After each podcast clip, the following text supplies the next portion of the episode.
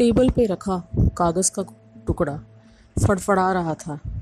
उस पर लिखे वो लफ्ज, अपना ध्यान रखना मेरे लिए, मैं जा रही हूँ। ये पढ़ के नील का दिल धक से रह गया। एक पल के लिए उसकी साँसें थम गई। सर पकड़ के धम से सोफे पे गिर पड़ा। नील की आँखों से पानी बहने लगा। उसे ऐसा महसूस हुआ कि उसका सब चला गया, एक पल में। और वो इस भरी दुनिया में खो गया, जैसे कोई नहीं उसका। थोड़ी देर बाद जब वो संभला तो उसने एक फ़ोन किया और किसी को मिलने बुलाया। नील उसके गले लग के रो रहा था। यार, देख वो चली गई। देख तो क्या लिख के गई है? एकदम सही किया रू ने। और क्या करती? तुम जैसे के साथ बहुत निभा ली थी उसने। शायद थक के हार मान ली हो। है ना? और ये शायद तेरे लिए ही अच्छा हो। क्यों नील? यार, ऐसे तो मत बोल। तू जानता है ना, वो रूह है मेरी। मैं कैसे जीऊँगा उसके बगैर? अच्छा सुन, तुझे कुछ बता के गई है क्या? या तुझे पता था कि वो कुछ ऐसा करेगी? कहाँ? कैसे ढूंढूं यार उसे? अभी मुझे कुछ नहीं पता, पर मैं उसे ढूंढ ज़रूर लूँगा।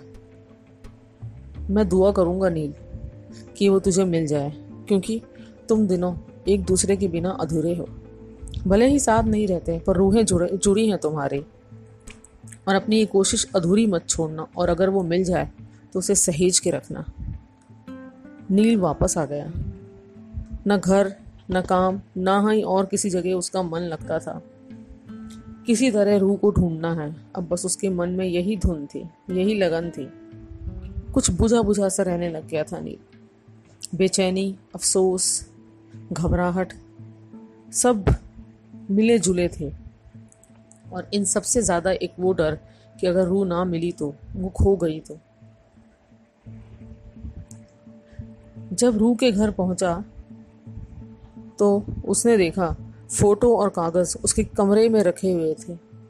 उसकी डायरी, उन दोनों के वो फ़ोटोज़, टेबल लैंप, जो उसने रूह को बर्थडे पे गिफ्ट किया था, उनके गुजारे सारे पल एक एक करके उसके आँखों के सामने से गुजर रहे थे। तड़प गया वो और दिल भर आया। खुद को कोसा उसने कि क्यों नहीं उसने उसकी कद्र करी। चली गई वो। अब कहाँ? कैसे ढूंढे उसे? अनगिनत सैकड़ों फ़ोन किए होंगे उसने रू को। पर सब बेकार। उस तरफ़ कोई जवाब देने वाला नहीं था। और किसे फ़ोन करता? वो यहाँ अकेली रहती थी। अपने घर परिवार सबसे दूर।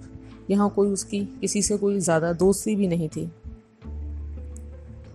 उसने ईमेल, फेसबुक व्हाट्सएप सब जगह उसे मैसेज किए पर सब जगह से कोई जवाब नहीं था।